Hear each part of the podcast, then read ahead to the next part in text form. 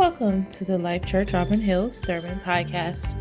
We're a multicultural community being transformed and empowered by the grace, truth, and love of Jesus. We hope that you are encouraged and challenged by this week's message.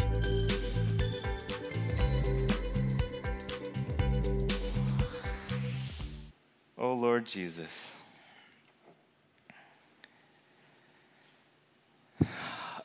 This morning, we are experiencing your power, your work, your spirit moving in our midst, moving in our hearts as we worshiped you through these songs.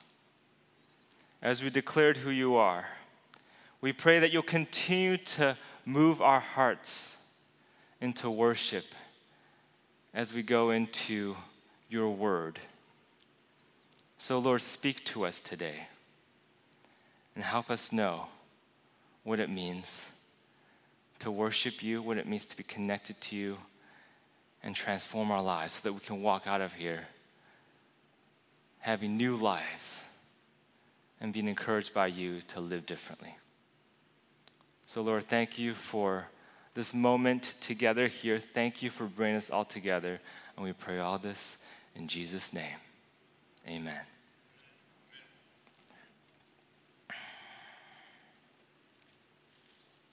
Everyone has a context. Your context is where you come from, your story that shapes who you are today. My story begins in China. China is where I was born. And when I was very young, my parents came to America. And when they came to America, I was left with my grandparents. I lived with them, and my grandma would feed me milk every morning for breakfast. And it's not the milk that we drink here cold, it's actually milk that's been warmed up on the stove. And when you warm milk up on the stove, there's this layer on top that forms. And when, whenever I was eating this or drinking this, I would smell it, and it would be most disgusting thing I've ever smelled, and I tasted it. It was not good. But my grandma would force me to eat this every morning because she said it was good for me. I mean, she's a doctor, so I had to listen to her. And my parents were, you know, here, so uh, no more, you know, listening to them. Later on, a few years, my other grandma brings me on an airplane. Northwest Airlines. Some of you might know that airline. It's now been taken over by Delta. Get on a plane, come over here to the US. My parents come pick me up. I get in the car and I'm on my way home. And my mom hands me a carton to drink.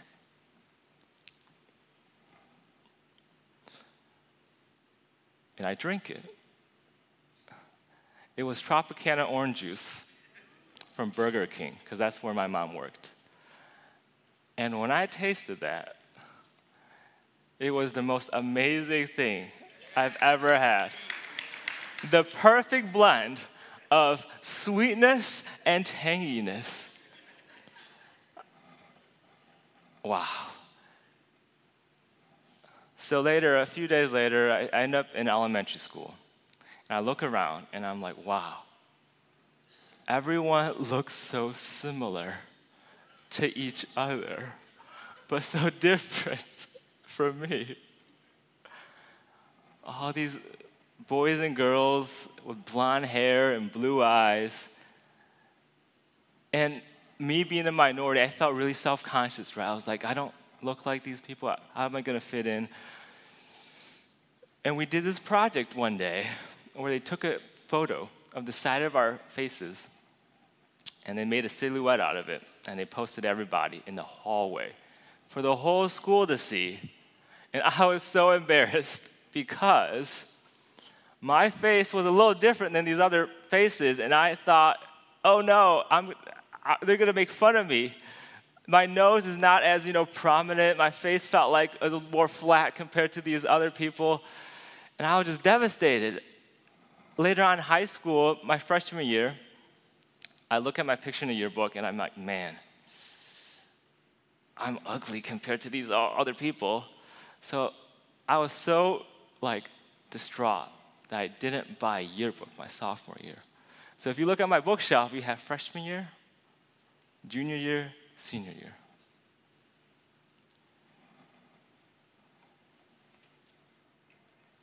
So, some summers I go back to China. I go home, right? I go home to China thinking I could fit in, thinking I'm finally home. But then because I've been in America so long, and because even though I couldn't look like these peers of mine, I tried my best to be like them. So what I did was, you know, I started eating American food, hanging out with my white friends, playing street hockey, starting to love hockey, which is still my favorite sport today. Love the Red Wings, even though they are dead last in the league. I still watch every highlight almost. and my wife would, the, you could keep ask her, she's like, "What are you doing? Why are you watching the Wings? They suck." I even celebrate Christmas, even though my heart broke the first Christmas because Santa never came and gave me my gifts. And in China, I go back thinking I would finally belong because I look like these other people, and yet I behaved and my culture was totally different than them. So in China, they see me as American. And in America, because of my Asian face, they see me as Chinese. Right? If someone out there just meets me for the first time and looks at my Asian face, they might think, oh, maybe he's from China. I'm going to go up to him, him and say, Ni hao. Or they might like stay away a little bit and like, maybe he has that Chinese virus. that wasn't supposed to be a joke, but it's okay.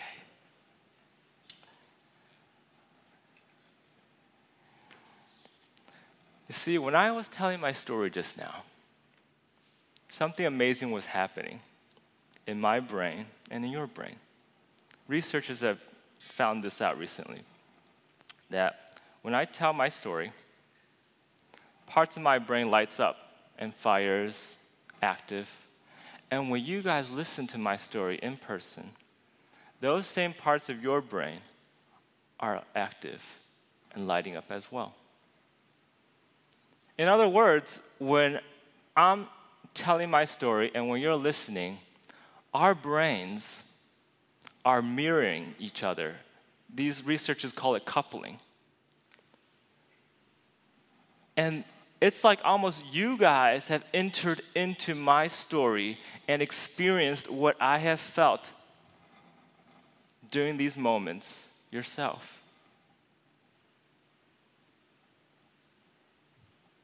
It would be different, right, if you guys listened to the audio of this recording later on on our website. It would be different if someone else was telling you about my story. The coupling in the brain probably wouldn't happen during those times.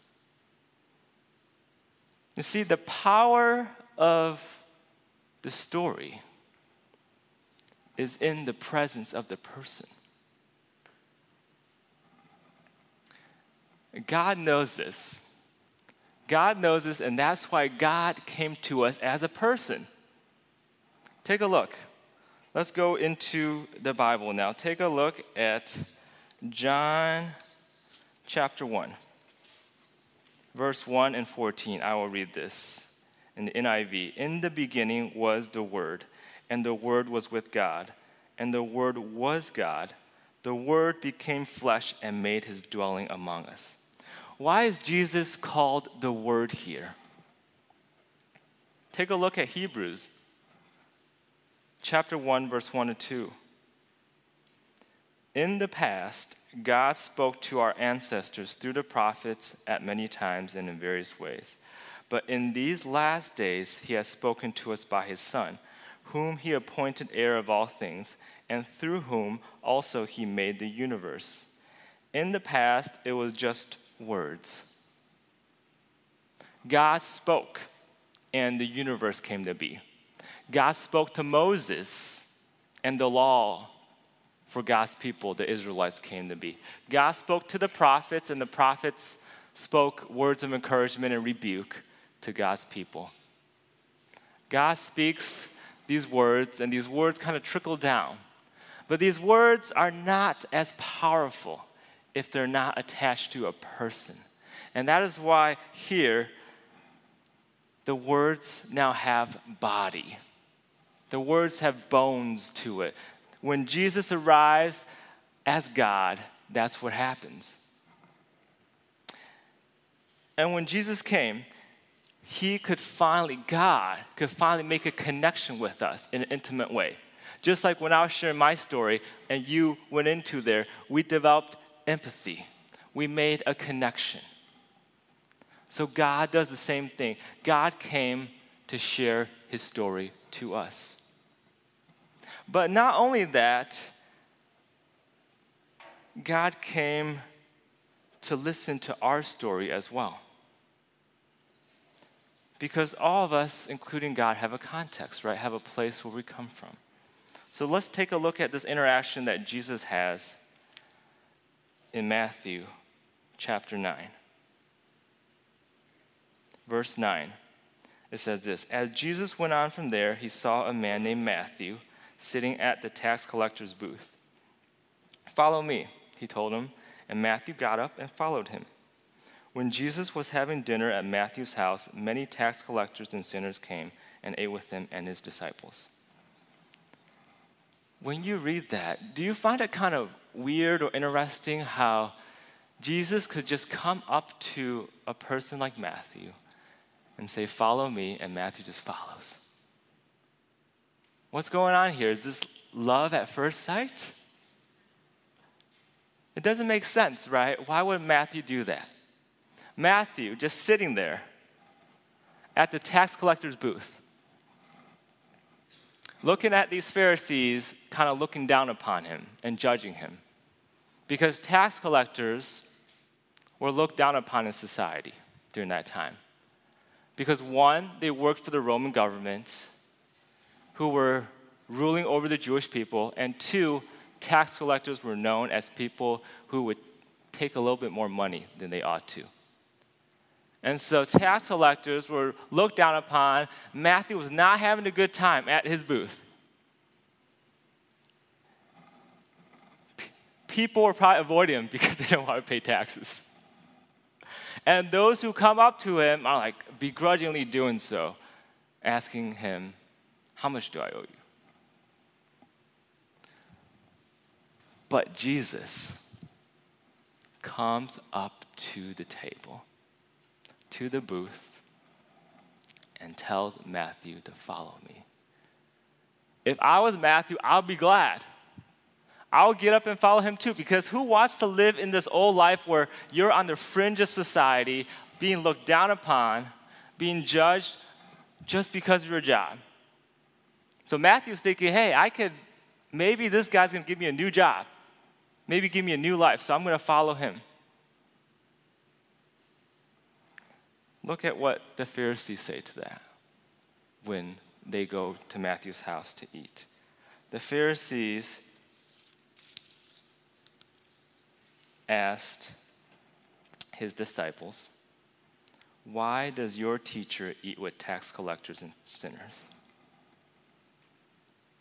You see how tax collectors and sinners were lumped together into one category here? We all know sinners are outcasts in society, unclean. But tax collectors, too, because of how they're seen in society. And the Pharisees, they see themselves, and it is true in their culture and society, to be the center of society. where all the power, where all the privilege, where all the money, and where all the rules are established.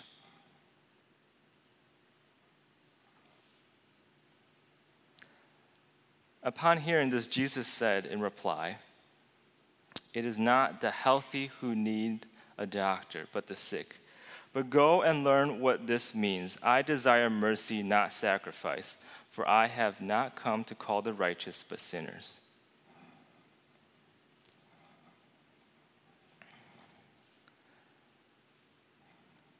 Jesus desires mercy, not sacrifice.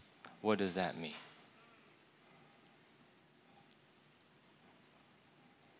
Ever since Moses and the Ten Commandments and the law came, along with that came all these ways that the Israelites will sacrifice animals to get right with God, or even sacrifice animals in their worship of God. But Jesus says, what was once now an act of worship has now become worthless. It is because these Pharisees do them sacrifices all for show, all to show these other people that they're close with God. But in reality, their hearts were far away from God. That is why they're being rebuked by Jesus right now. And that's why Jesus says, No, you guys are not right. Sacrifice is not as important as mercy. You see, these Pharisees, they, they wanted to stay away from these people who are unclean, these people who are sinners, these tax collectors. And remember earlier, you need to come close. You need to come close in order to have compassion. This word mercy in the original language can also mean compassion. I like to use, use the word empathy. If you're far away, how can you have compassion? How can you hear someone's story and have empathy for that person and where they come from, their context? Jesus does that, right? Jesus goes with Matthew and sits down at his house at his table and they have a meal together. And usually, when you eat together, you're close and you talk and you share stories with one another. And when that happens, just like it happened earlier, there's this coupling, there's this unification, there's empathy, and there's connection.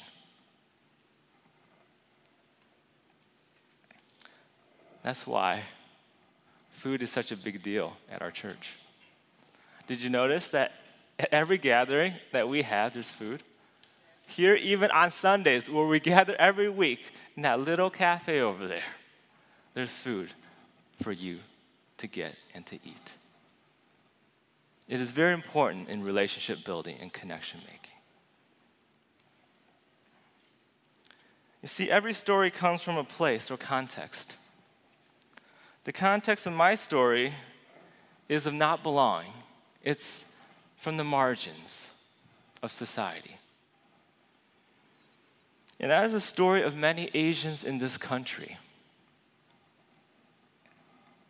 But those who are in power, those who are at the center, they say, No, you belong here. You are, in fact, our model minority. We need you, in other words, to be our model minority. Because if you are a model minority, we can say to the other minorities, to the other people of color, why can't you be like the Asians? Why can't you work hard like the Asians? Why can't you succeed and live a good life and make money like the Asians? Easily glossing over the history of oppression in this country for people of color. And that oppression, discrimination even extends to Asians today.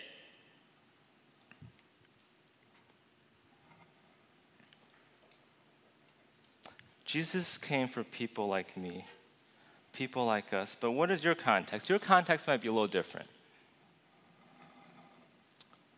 Your context, even though it might be different, your stories eventually led you to be seated here in this place right now.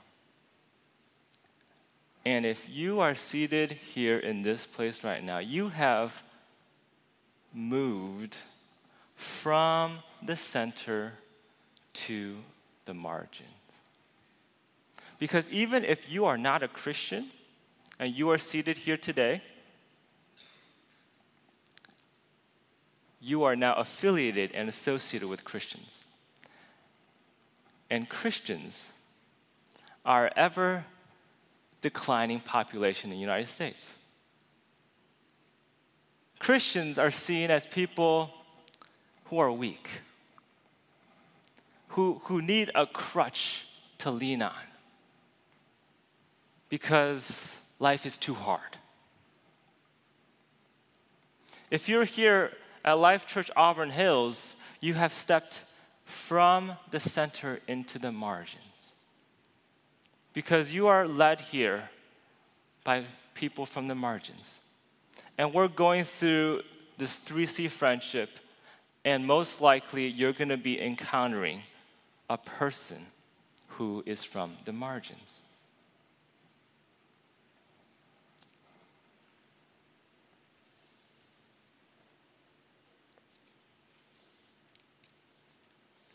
And no matter how inspirational and encouraging these Sunday gatherings we have are, when we step into our workplaces on Monday or schools or wherever we go, because we're labeled as Christian, we will be seen as losers in many contexts.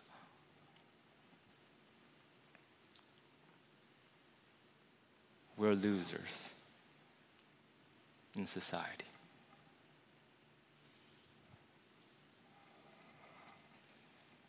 But the reality is, Jesus does not call us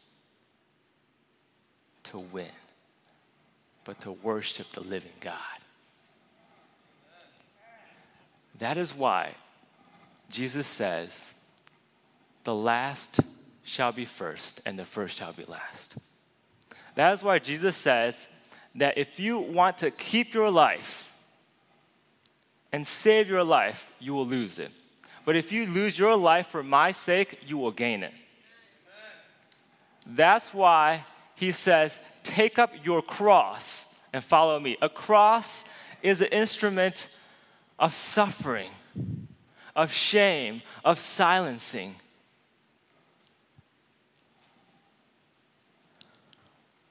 Jesus does not call us to win in life, but to worship Him, the living God.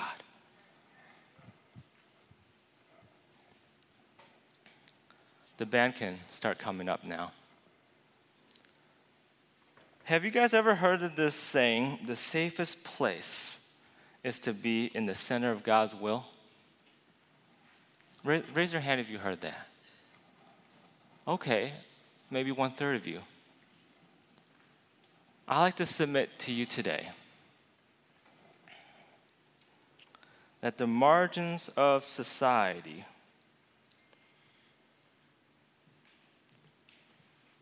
is in the center of God's will. Jesus, in other words, Jesus goes to people in the margins.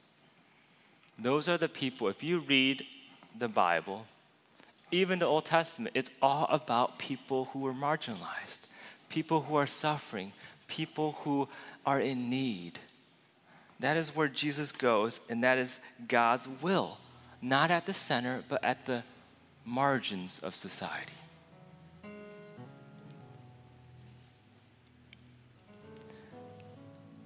And here is why that is so important to realize. Because when we connect when we connect with people at the margins and hear their stories and learn about their contexts, when that happens, we're, we get unified with them, right? We, we empathize with them, we're connected, we kind of import ourselves into their story. And then we realize that Jesus himself, Jesus himself was marginalized as well. We get closer to a God who was marginalized. Jesus himself remember when he was going to the cross, what happened? His closest friends deserted him. Jesus himself lost his close friends. And then on the cross, when he is hanging on that cross, dying for our sins and our shame, God himself left him. That is why he's crying on the cross God, God, why have you forsaken me?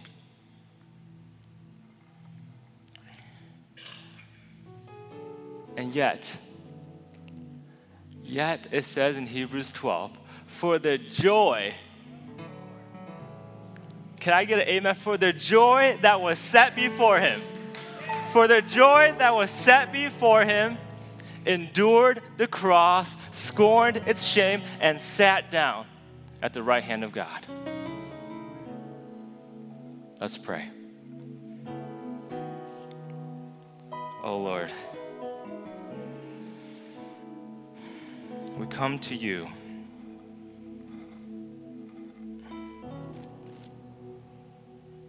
In need of revival. Lord, we've been seeking for too long to be recognized or to be at the center of society for power, for money, for prestige. So we come to you today when we confess as we hear about stories of people in the margins. That that is where your heart is that is where your will is that is where your blessings flow. Because when you came jesus and when you came and preached your greatest sermon ever the sermon on the mount you said a lot of these people were blessed blessed are these people blessed are these people blessed are these people and all these people are the people in the margins oh lord these are people who are mourning. These people who are poor. These are people who hunger for righteousness because they are oppressed.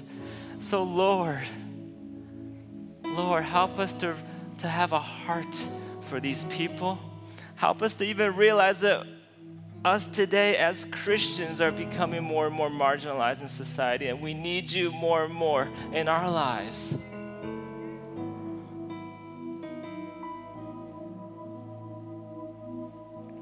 Holy Spirit,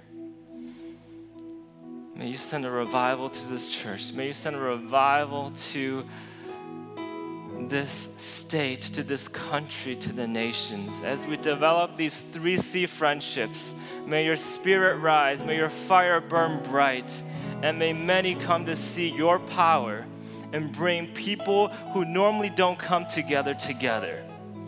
May that be a witness of how you came to our lives, to our world, to be united with us.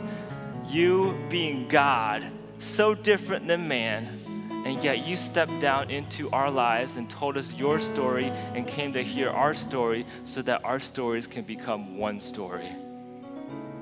So, Lord, thank you. Thank you for this moment. Thank you for this time of worship, for this gathering. And we pray all this in Jesus' name. Amen. Thank you for listening. If you want to learn more about us, visit us online at lifechurchauburn hills.org.